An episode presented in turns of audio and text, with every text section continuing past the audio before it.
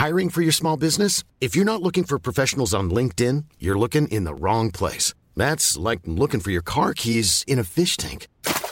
LinkedIn helps you hire professionals you can't find anywhere else, even those who aren't actively searching for a new job but might be open to the perfect role. In a given month, over 70% of LinkedIn users don't even visit other leading job sites. So start looking in the right place. With LinkedIn, you can hire professionals like a professional. Post your free job on linkedin.com slash people today.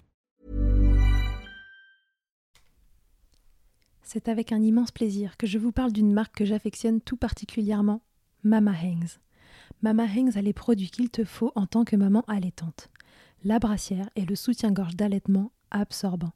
Ils sont conçus dans un tissu bien spécifique pour l'occasion, aka le micromodal, qui absorbe, sèche vite et te permettra d'éviter toute odeur, et ce en restant au sec. Tout ça veut dire que si comme moi tu as des fuites de lait d'un côté quand le bébé tête de l'autre, adieu coussinet d'allaitement qui se font la malle et bonjour brassière ou soutien-gorge qui tiendra toute la journée. Et ce n'est pas fini. Le petit nouveau de la collection, c'est le body, qui a les mêmes talents absorbants en s'ouvrant à l'avant avec des aimants trop pratiques. Ici, on ne se passera plus de ces produits top quali, beaux et confortables. Alors merci Mama Hanks de soutenir le podcast depuis si longtemps. Et si tu veux en savoir plus, rendez-vous sur leur site mama-hanks.com et avec le code MILCHECKER, tu bénéficieras d'une jolie et rare remise de 15% sur ta commande.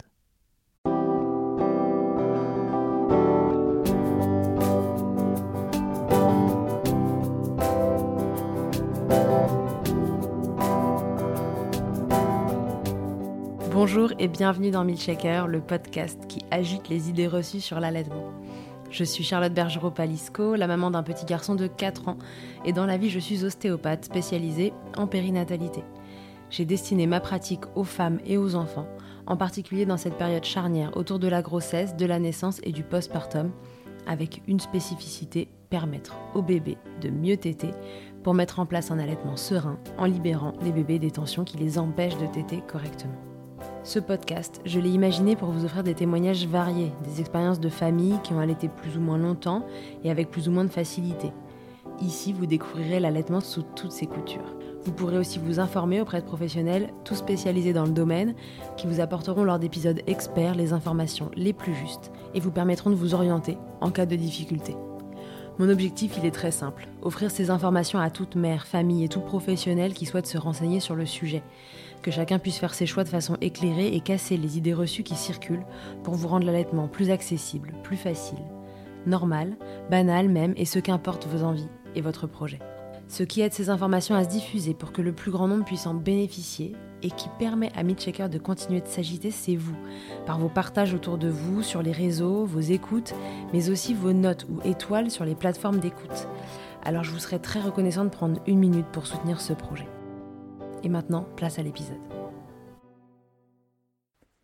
On démarre aujourd'hui une série de trois épisodes pour découvrir des expériences de mamans dont les bébés sont nés porteurs de fentes labiopalatines. C'est dans l'épisode 85 que vous retrouverez les informations d'une consultante experte dans le domaine pour vous donner les clés pour allaiter un bébé qui est porteur de fentes. Mais dans cet épisode et les suivants, ce sont donc des mères que vous entendrez. J'ai voulu donner la parole à plusieurs d'entre elles, d'abord au sein d'un même épisode, mais le trois voix était confusant pour la compréhension, donc je suis revenue aux bonnes vieilles méthodes. Une petite interview pour chacune pour ne pas s'en mêler les pinceaux, le sujet en lui-même étant déjà assez complexe. C'est donc aujourd'hui Madeleine qui prend la parole pour vous raconter son histoire et celle de Julia, 11 mois, et de leur allaitement. Cet allaitement, c'est une histoire de famille, comme dit Madeleine, une aventure qui fonctionne tant que ses quatre membres s'y retrouvent. Et comme régulièrement dans les allaitements de bébés porteurs de fente labiopalatine, c'est aussi l'histoire d'un tir-allaitement que Madine va vous raconter, qui, on le sait, ne sont pas toujours de tout repos. Alors place à Madeleine, à Julia et à leur famille dans Milkshaker. Je vous souhaite une belle écoute.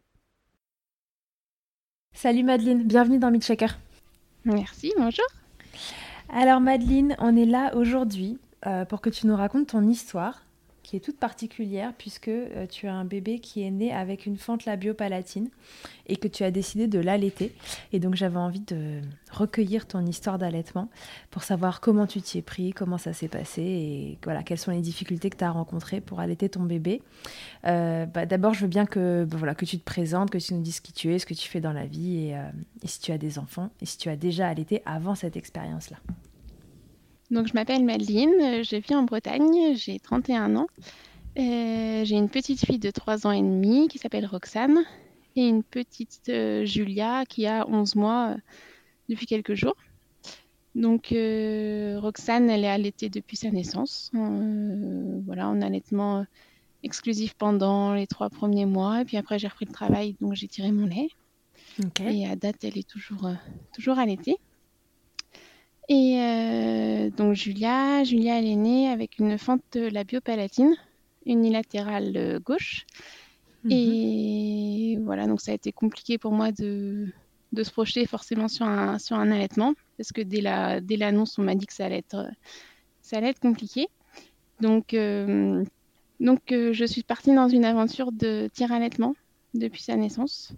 Donc je suis en co-allaitement, donc euh, j'ai ma grande qui est toujours au sein et ma petite qui est toujours en... enfin allaitée euh, via le, via le tire-lait.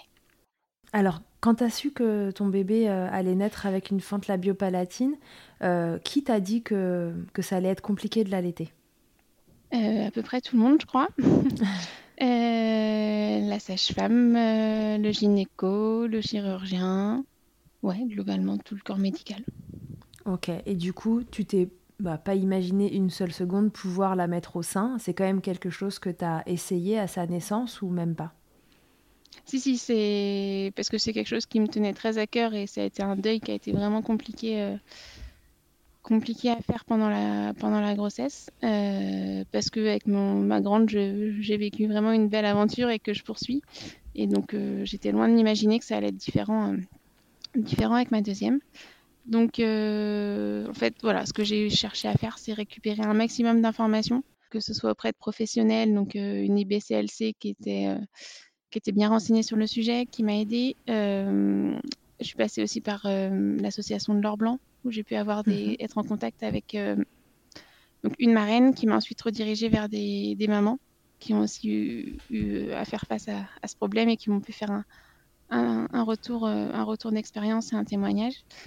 Et voilà, mon idée, c'était vraiment de, d'essayer de prendre un maximum d'informations, euh, de conseils, d'astuces, et puis euh, pour essayer en fait le jour de sa naissance, pour me dire que voilà, j'avais essayé, voilà, j'avais mis en place tout ce que je pouvais pour essayer euh, de la faire téter euh, au sein et que j'avais pas de regrets si ça marchait pas et que moi j'avais tout essayé. Donc quand elle est née, on a voilà, on l'a mise au sein pour euh, pour la tétée de bienvenue, euh, voilà, ne serait-ce que pour euh, pour le premier contact et pour le plaisir, même si ça n'a pas été une tétée une tétée efficace. Et voilà, ce qu'on m'avait dit, c'est qu'avec sa fente, euh, elle n'était pas en mesure de faire euh, l'étanchéité euh, et donc une succion efficace. Donc il y avait quand même peu de chances que je la nourrisse de cette façon.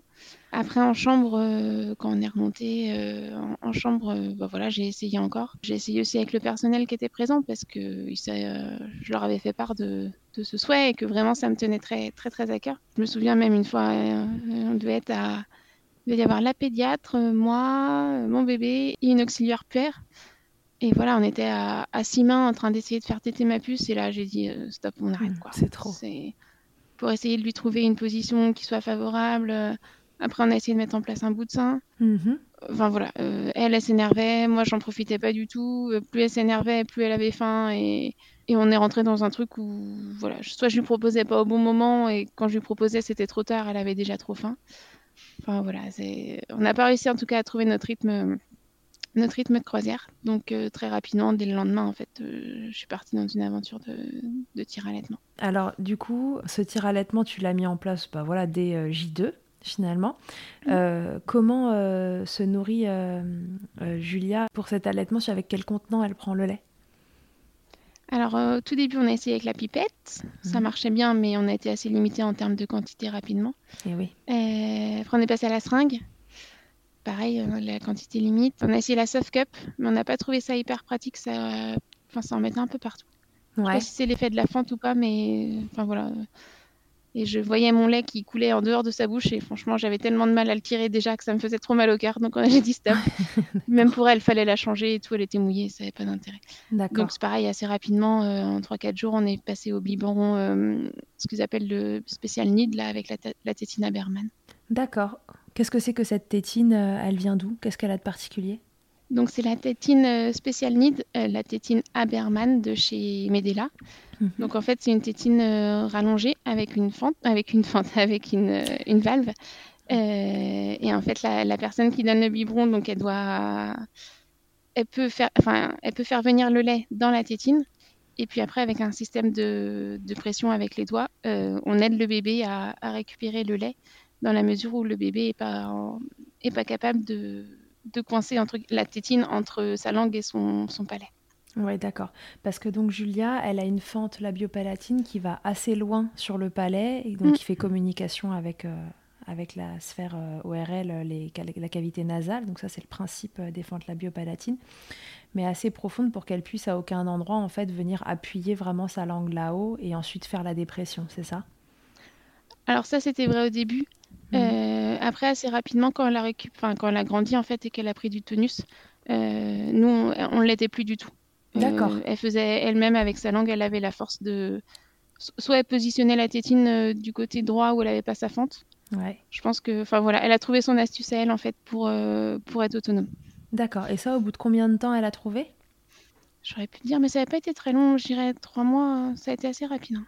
Est-ce que euh, à ce moment où elle, elle, se met à trouver une solution, tu t'es dit tiens, est-ce que j'essaye de la remettre au sein ou non, tu avais fait le deuil de ce projet-là et tu t'es dit maintenant on est bien comme ça, ça roule. Est-ce que c'était envisageable déjà de la remettre au sein plus tard? Ah bah Après, c'était sûrement envisageable. Euh, est-ce que je l'ai envisagé? En fait, j'y ai beaucoup pensé, mais je l'ai jamais osé.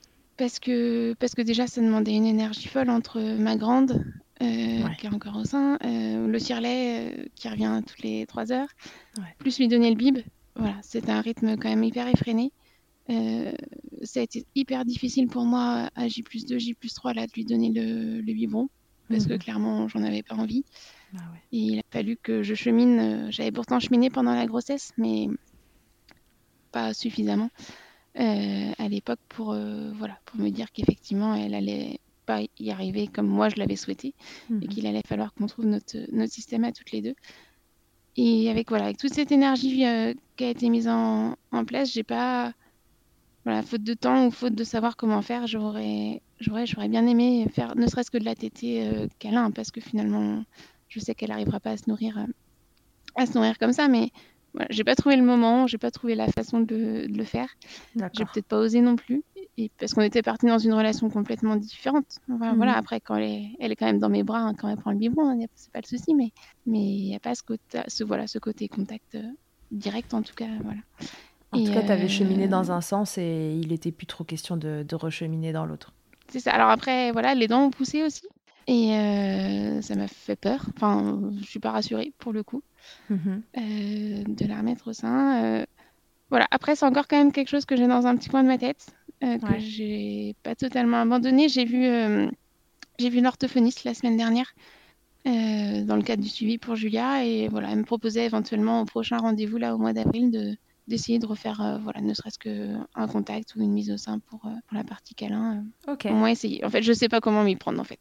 D'accord, oui. Là, tu as, besoin d'accompagnement si jamais tu, mm. tu tentes quelque chose comme ça. Et je sais pas vers qui me tourner pour le coup, pour avoir de l'accompagnement. Bah, vers ton IBCLC qui était spécialisé là-dedans, non? Ouais, après, elle n'est pas sur place. Enfin, elle est, euh, ah Je peux pas la voir physiquement, en fait. Je crois que j'ai besoin de quelqu'un à côté de moi qui me, qui me guide un peu.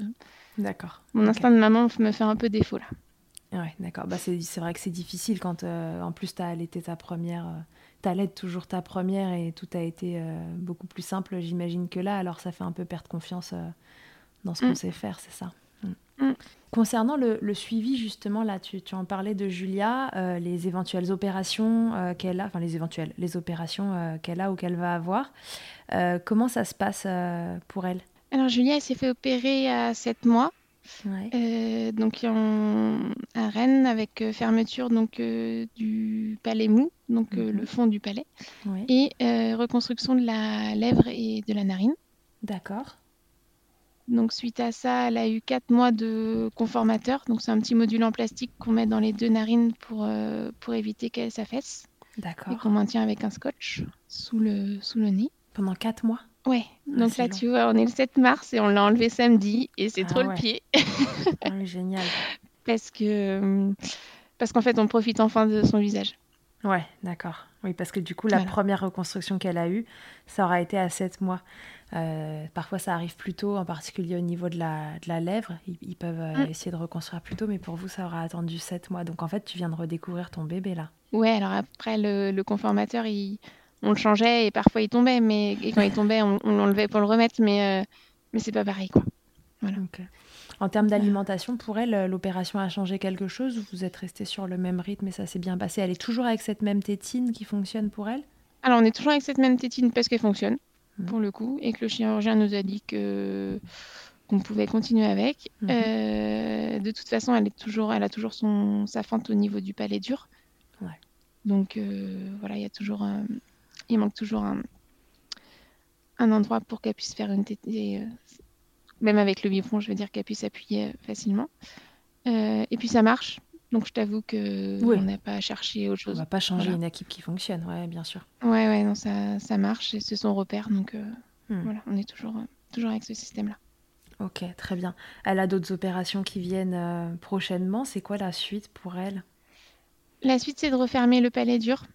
Donc là, j'attends des, des nouvelles du chirurgien. euh, et je pense qu'elle repasse, euh, elle repasse sur la table d'opération dans six mois. D'accord. six mois et un an. Ok. Et en parallèle de ça, tu as un suivi avec une orthophoniste, tu disais? Alors oui, qui démarre toujours, euh, tout juste, pardon, Ouais. euh, pour vérifier alors euh, son alimentation. Euh, Oui, J'allais poser la question de la diversification au milieu de tout ça, puisque elle a 11 mois, donc tu as déjà commencé toute la diversification, j'imagine Oui, alors avec ma grande, on avait fait la DME. Ah. Euh, voilà, donc là, pareil, il faut tout réinventer. J'ai pas, été- pas eu la réponse de savoir si je pouvais le faire ou pas avec euh, Julia. Euh, D'accord. je sais pas su à qui poser la question, mais voilà. Et puis, euh, on, avait un- on avait quand même l'impression de, du fait qu'il fallait qu'elle s'alimente à la cuillère pour sa première opération. Pour que si elle refuse le biberon, on puisse quand même l'alimenter euh, avec euh, de la compote ou avec de la purée euh, à la cuillère en fait. Donc on a démarré comme ça son alimentation avant son opération. Elle avait 6 mois à peu près. Et 5-6 mois et ça s'est toujours très bien passé. Ça lui plaît? Ah ouais, ça lui plaît. Ouais, ouais, non, ça lui plaît. Et donc en fait, voilà. Donc au départ, c'est nous qui lui donnions à manger pour l'opération. Comme ça, elle était prête le jour J. Elle était entraînée, entre guillemets. Hmm. Après, elle a eu son opération, elle a très vite remangé. Et puis, euh, voilà, depuis quelques semaines, euh, on la laisse manger assez rapidement. En fait, on a essayé de la laisser manger par elle-même. D'accord. Euh, donc, on est sur un, un semblant de DME, voilà, une formule un peu hybride là, où elle en met quand même partout. Mais on n'est pas sur, voilà, je suis pas sur des grosses têtes de brocoli et je suis pas sur des, des gros morceaux qui pourraient peut-être se coincer ou pas, je sais pas. Mais en tout cas, voilà, elle, elle se nourrit par elle-même et, et elle mange des morceaux euh, tendres. Oui, bah de toute façon. Ah oui, bah, c'est vrai qu'à ce stade-là, euh, classiquement, les bébés commencent à prendre des morceaux qui sont moins tendres, etc. Mais là, tu es resté sur, euh, sur les textures très fondantes, en fait, c'est ça Qui se transforment vraiment en Après, c'est peut-être moi, hein. c'est peut-être moi en tant que maman qui freine, hein. mais C'est difficile peut-être qu'elle en est capable en fait. Ouais, et peut-être que l'orthophoniste, elle va pouvoir euh, t'aiguiller là-dessus aussi. Donc du coup, bon, l'opération suivante, tu dis euh, peut-être euh, dans six mois. L'orthophoniste, il y a d'autres suivis qui sont mis en place pour l'instant ou euh, c'est déjà pas mal? Euh, ce matin, on était chez l'ORL Ouais. parce que il y a une fragilité aussi au niveau des oreilles, vu que voilà tout ça, ça, ça communique à l'intérieur. Ah, C'est-à-dire qu'elle fait plus d'otite Alors, elle pourrait en faire. Moi, elle m'en a jamais déclaré en tout cas. Euh, je- J'espère que c'est le lait maternel aide un peu, hein, j'avoue. J'ai ça dans un petit coin de ma tête, que, mais Bien voilà. Euh, mais euh, voilà, elle m'a jamais rien déclaré. Ce matin, en allant chez l'ORL, euh, elle lui a quand même trouvé une otite. Donc euh, voilà, à surveiller et si besoin, il y a pose d'aérateur à, à la prochaine opération. D'accord, oui, ils peuvent tout combiner. C'est l'idée. Ok, très bien. Mm. Est-ce que tu as pensé à un moment, que ce soit pendant la grossesse ou au moment où c'était compliqué au démarrage, à ne pas l'allaiter du tout et à ne pas te lancer dans ce tir-allaitement qui, j'imagine, ne ressemblait pas du tout à l'aventure euh, imaginée euh, de base Ou est-ce que pour toi c'était simplement une évidence que peu importe la manière, mais il fallait que tu l'allaites? Mm. Ouais, c'est la deuxième, euh, la deuxième solution en fait. C'était, je l'avais fait pour ma fille, ma première. Et, euh, et ouais, je voulais, je voulais à tout prix le faire pour Julia. Euh, je voulais d'autant plus le faire que je savais qu'après derrière pour son opération, en termes de cicatrisation et tout ça, ça allait l'aider. Mm-hmm. Donc l'objectif numéro un, c'était déjà six mois enfin six mois pour son opération, en tout cas jusqu'à son opération qui était prévue à ces six mois. Mhm. Je savais dans quoi je m'engageais, euh, oui et non, parce que du coup du tir j'en avais fait au boulot pour ma grande quand, quand j'avais repris, mais voilà c'était une fois le midi et une fois non, une fois dans l'après-midi et encore après c'est assez rapidement tombé en période de confinement donc je le faisais plus parce qu'elle était avec moi, mais c'était clairement la corvée quoi. Ouais. Euh, j'ai démarré, j'ai démarré une expérience de tir allaitement avec Julia en sachant, en sachant que ça n'a aucun charme et que c'est complètement mécanique. Quoi. C'est sûr que c'est moins charmant. Euh, en tout cas, en plus, quand c'est pas le choix de base, c'est sûr que c'est moins charmant que, que l'allaitement au sein, ça c'est certain. Et alors, du coup, sur quel rythme tu t'es calé pour démarrer? Tu tirais toutes les trois heures, jour et nuit? Tu as fait ça pendant combien de temps? Est-ce que tu le fais encore? Alors, ouais, j'ai démarré, euh, j'ai démarré toutes les trois heures. Hmm. Après, j'avais une règle que j'ai gardé jusqu'au bout, c'était ne pas mettre de réveil. Et ça, ça m'a sauvé, vraiment, je pense. Ouais. Hiring for your small business? If you're not looking for professionals on LinkedIn, you're looking in the wrong place. That's like looking for your car keys in a fish tank. LinkedIn helps you hire professionals you can't find anywhere else, even those who aren't actively searching for a new job but might be open to the perfect role. In a given month, over 70% of LinkedIn users don't even visit other leading job sites. So start looking in the right place. With LinkedIn, you can hire professionals like a professional. Post your free job on linkedin.com slash people today. Et Mama Hanks ne s'arrête pas là.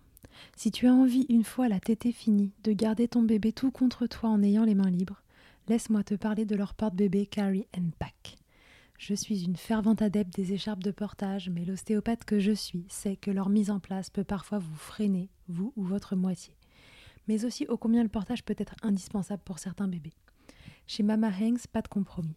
Le porte-bébé Carry and Pack est en fait un vêtement confortable que tu enfiles comme un t-shirt et dans lequel ton bébé va pouvoir venir se lever tout en respectant sa position physiologique, l'enroulement de sa colonne, l'écartement de ses hanches, ainsi que le dégagement de ses voies respiratoires, grâce à des systèmes de serrage des pans de tissu. Ce tissu, justement, il est tout doux.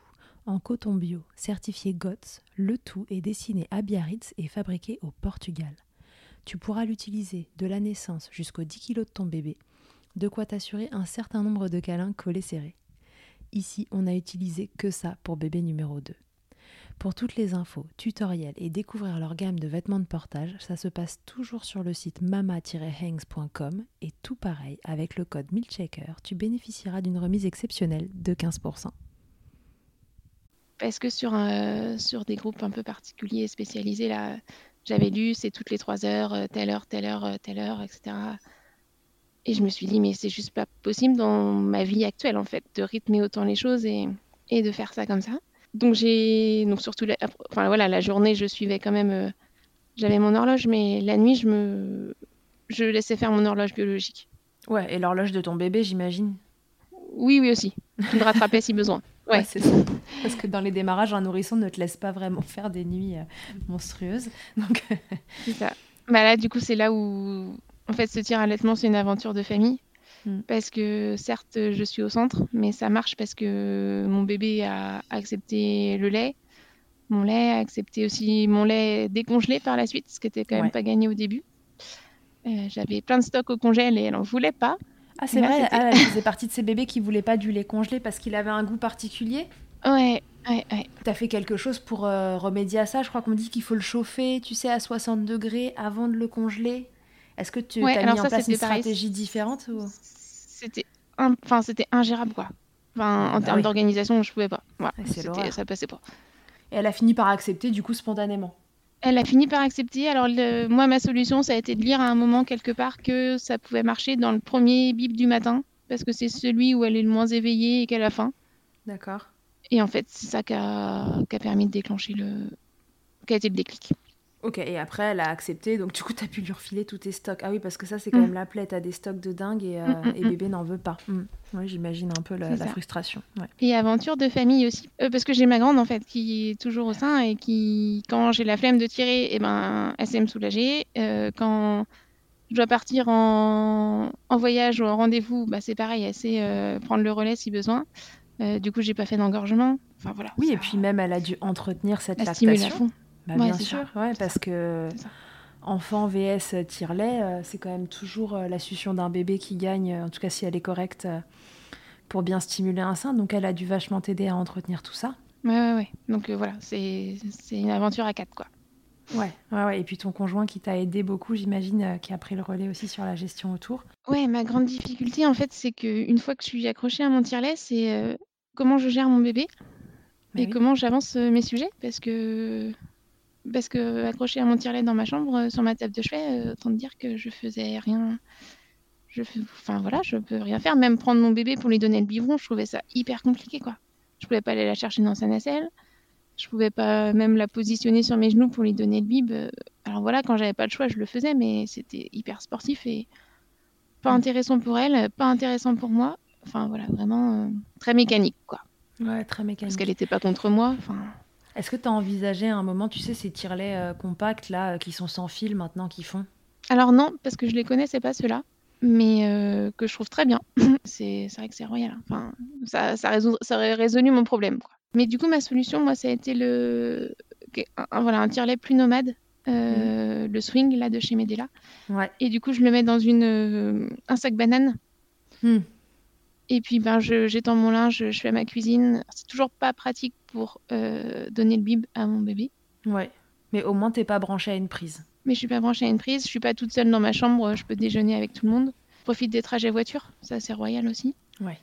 Voilà, ça a été, ça fait partie de mes solutions.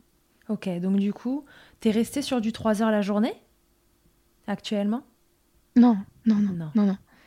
Non, T'as calmé non, le parce rythme, que elle a pas les mêmes besoins en plus en lait qu'au démarrage. Ouais, je pense. Et puis non, c'est juste. euh, Enfin, j'ai donné quoi. Là, faut que je souffle et que je retrouve ma. Faut que je retrouve ma. ma... Je reprenne de l'air en fait. Enfin, Ouais. c'est hyper dur comme aventure. Ah bah ouais, je veux bien te croire, je, je t'admire.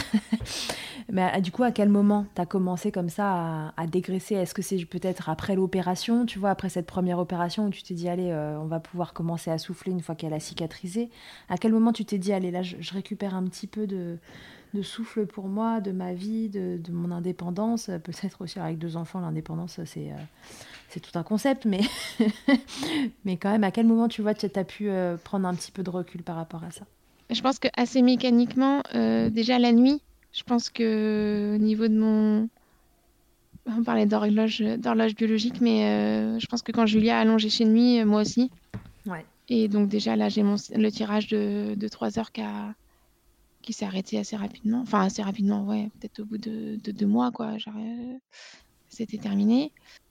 Et puis, euh, quand est-ce que j'ai freiné Je sais plus, mais là, à l'heure d'aujourd'hui, euh, je suis sur euh, un tirage le matin au réveil, un le midi, et puis un le soir. D'accord. Ouais, donc tu tires trois fois ça, dans la j'ajoute, journée. euh, J'ajoute ma grande de- qui tète à son réveil et qui tète le soir en rentrant. D'accord. Donc je suis encore à, un- à un rythme. Et puis de toute façon, ma lactation baisse aussi. Hmm. J'arrive plus à tirer euh, autant que je. je- voilà, je j'ai pas l'explication, mais j'ai peut-être un corps qui fatigue aussi. hein. Ouais, j'imagine la fatigue qui a pu s'accumuler là depuis le début. Ouais. Oui, puis même physiquement, j'ai plus tellement de réserve là. Hmm. Donc euh, voilà, je m'écoute aussi en fait. C'était aussi la clé. C'était de se dire, euh, ok, on, on se lance dans cette aventure-là.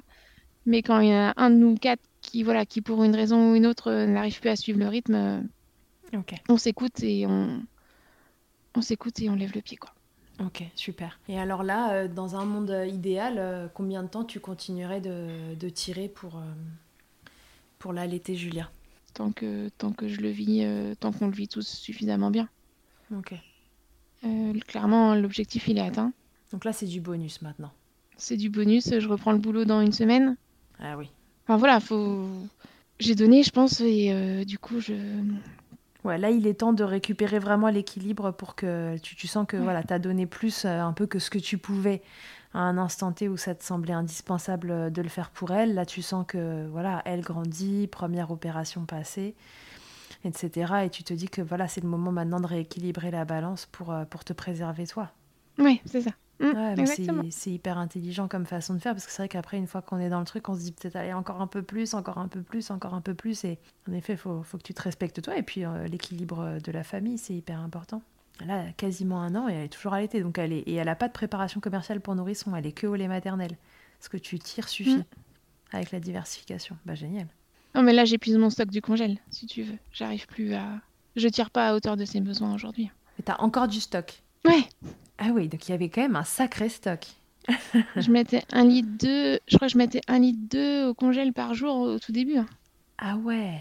Ah ouais, j'étais en hyperlactation. Enfin, oui, au tout début, oui, oui, oui. Oui, oui. On t'avait placé en hyperlactation exprès. Enfin, tu vois, ça a été une démarche consciente de te mettre en hyperlactation au démarrage pour euh, forcer le, la machine et qu'il y ait tout ce qu'il faut pour, euh, pour Julia ou c'était c'est toi qui fonctionne comme ça et ça avait été un peu pareil la première fois? Enfin, en fait, mon tir allaitement, je l'ai fait toute seule, sans être vraiment encadrée. Mhm. Et c'est le jour où j'ai eu ma, c'est le jour où j'ai eu mon rendez-vous sage-femme pour euh, la rééducation du périnée, où je lui en ai parlé. Et elle m'a dit, euh, waouh, euh, faites attention quand même en fait, parce que c'est aussi vos minéraux, vos sels, vos, Mm. enfin c'est vos, vos vitamines, tout ça quand même quoi. Enfin, ça reste votre corps que vous videz, euh, que vous mettez pas dans votre bébé en plus, mais dans votre congèle pour l'instant. Donc, donc freinez en fait. D'accord, ouais, ça t'a ça t'a Mm. fait une prise de conscience qu'elle te dise ça, de ouais, quand même, tranquille, ça va aller. Mm. Ok, très bien. Donc là, bah, finalement, tu te laisses vivre et tu vois euh, ce que t'amène la suite. Si ça doit s'arrêter demain, c'est ok pour toi, en fait. Ouais, alors je suis pas encore arrivée à ce stade-là, hein, D'accord.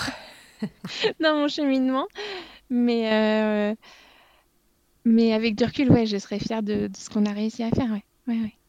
Hmm. Est-ce que je le referais Euh, Ah. Oui, sûrement, mais euh, punaise que c'est dur, Ouais.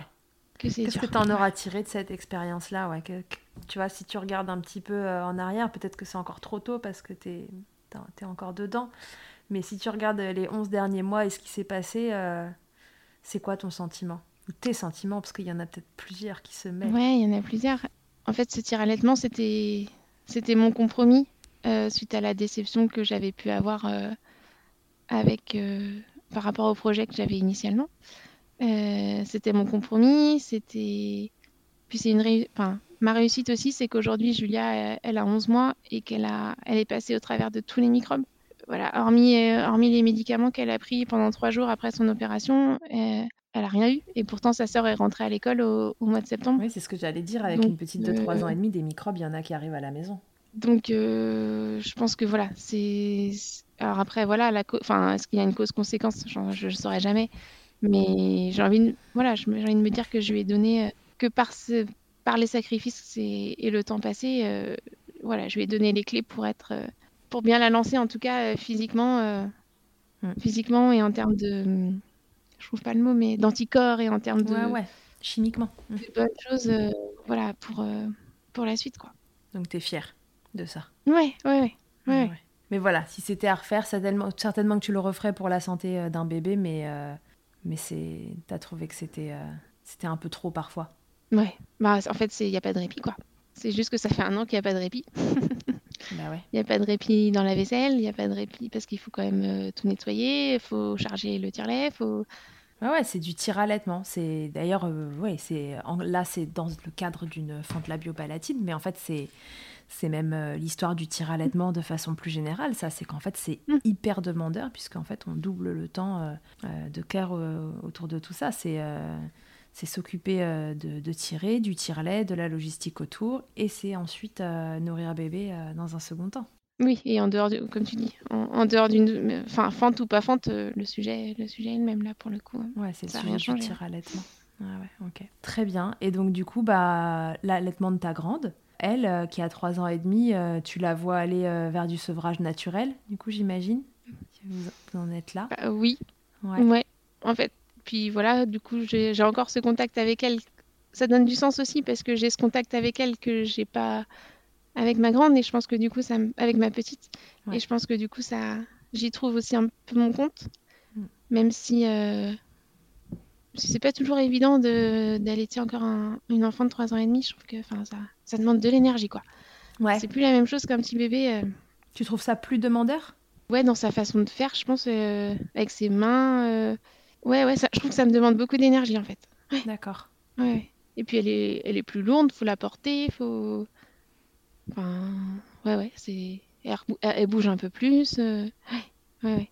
Euh, Et puis je me pose pas trop de questions. Euh, là, je sens... enfin, là, elle est pas capable d'arrêter. Ça lui permet de...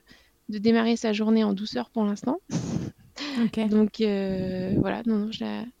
je la laisse faire. Et puis, et puis le soir, c'est les retrouvailles. Enfin, voilà, je sens qu'elle en a encore besoin. Donc pour l'instant, Tu suis son, tu suis son rythme et puis euh, ouais, c'est ça. un peu comme pour ton petit tir à tu t'écouteras quand même euh, pour voir si à un moment toi ça ne te convient plus, tu, tu aviseras. Oui, oui, après, elle a son âge, c'est facile en fait. euh. Enfin, voilà, soit elle tête, soit elle tête pas. Moi, ça change pas grand-chose en fait. Hmm. Donc, Bon bah super. Merci Madeleine de nous avoir raconté ça. Si à l'occasion tu veux nous donner la suite des événements, t'hésiteras pas à me laisser euh, un petit message sur le sur la boîte vocale euh, de Milchecker et euh, et on le raccrochera à cet épisode-là pour savoir comment ça évolue et, et cette autre opération. Et est-ce que toi, voilà, tu, tu laisses à un moment ce tir allaitement de côté pour te retrouver complètement, plus la reprise du travail qui va arriver, ça va faire quand même pas mal de changements là qui débarquent. Et du coup, Julia va être gardée. Est-ce que euh, la, la prise du biberon, c'est quelque chose de vraiment, de ce biberon-là, pardon, c'est quelque chose de facile à faire et que l'assistante maternelle avec qui elle est euh, et, euh, et au fait de tout ça, comment vous vous y êtes pris? Ça, c'est intéressant. eh ben, écoute, je l'ai laissé la première fois il y a une heure et demie Ah, d'accord. et j'ai montré à l'assistante maternelle il y a une heure et demie. Donc, D'où le fait qu'on puisse tourner cet épisode. donc euh, voilà, je pense que je suis partie et, et qu'elle a, qu'elle a réussi. C'est voilà, c'est un, un coup de main à prendre. C'est accessible euh, à tout rien le de, monde. rien de sorcier. Ouais, ouais. Ok, très bien. Et l'assistante maternelle a, a pas eu, euh, elle avait déjà eu un bébé euh, porteur de fente labiopalatine ou jamais c'est une première expérience pour elle? Ça, t'as pas senti que ça l'inquiétait euh, particulièrement? Non, non, du tout. Et puis c'est même une première expérience parce qu'elle débute, euh, elle débute dans le métier. D'accord. Mais euh, c'est vrai que ça faisait partie de mes craintes quand j'ai cherché une assistante maternelle euh, il y, a, il y a un an et demi, il y a un an. Et euh, voilà, je, je le précisais bien quand, quand j'appelais avant de, avant de les rencontrer parce que c'est vrai que si ça, ça, ça peut freiner forcément, Mmh, que ce soit pour le biberon et aussi pour l'alimentation pour le coup.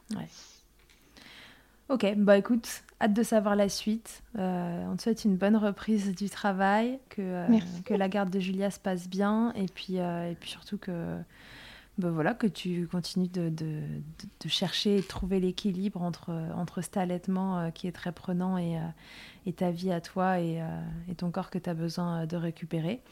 N'hésite pas à nous raconter la suite voilà, dans, dans des petits vocaux et, et je le raccrocherai à ça.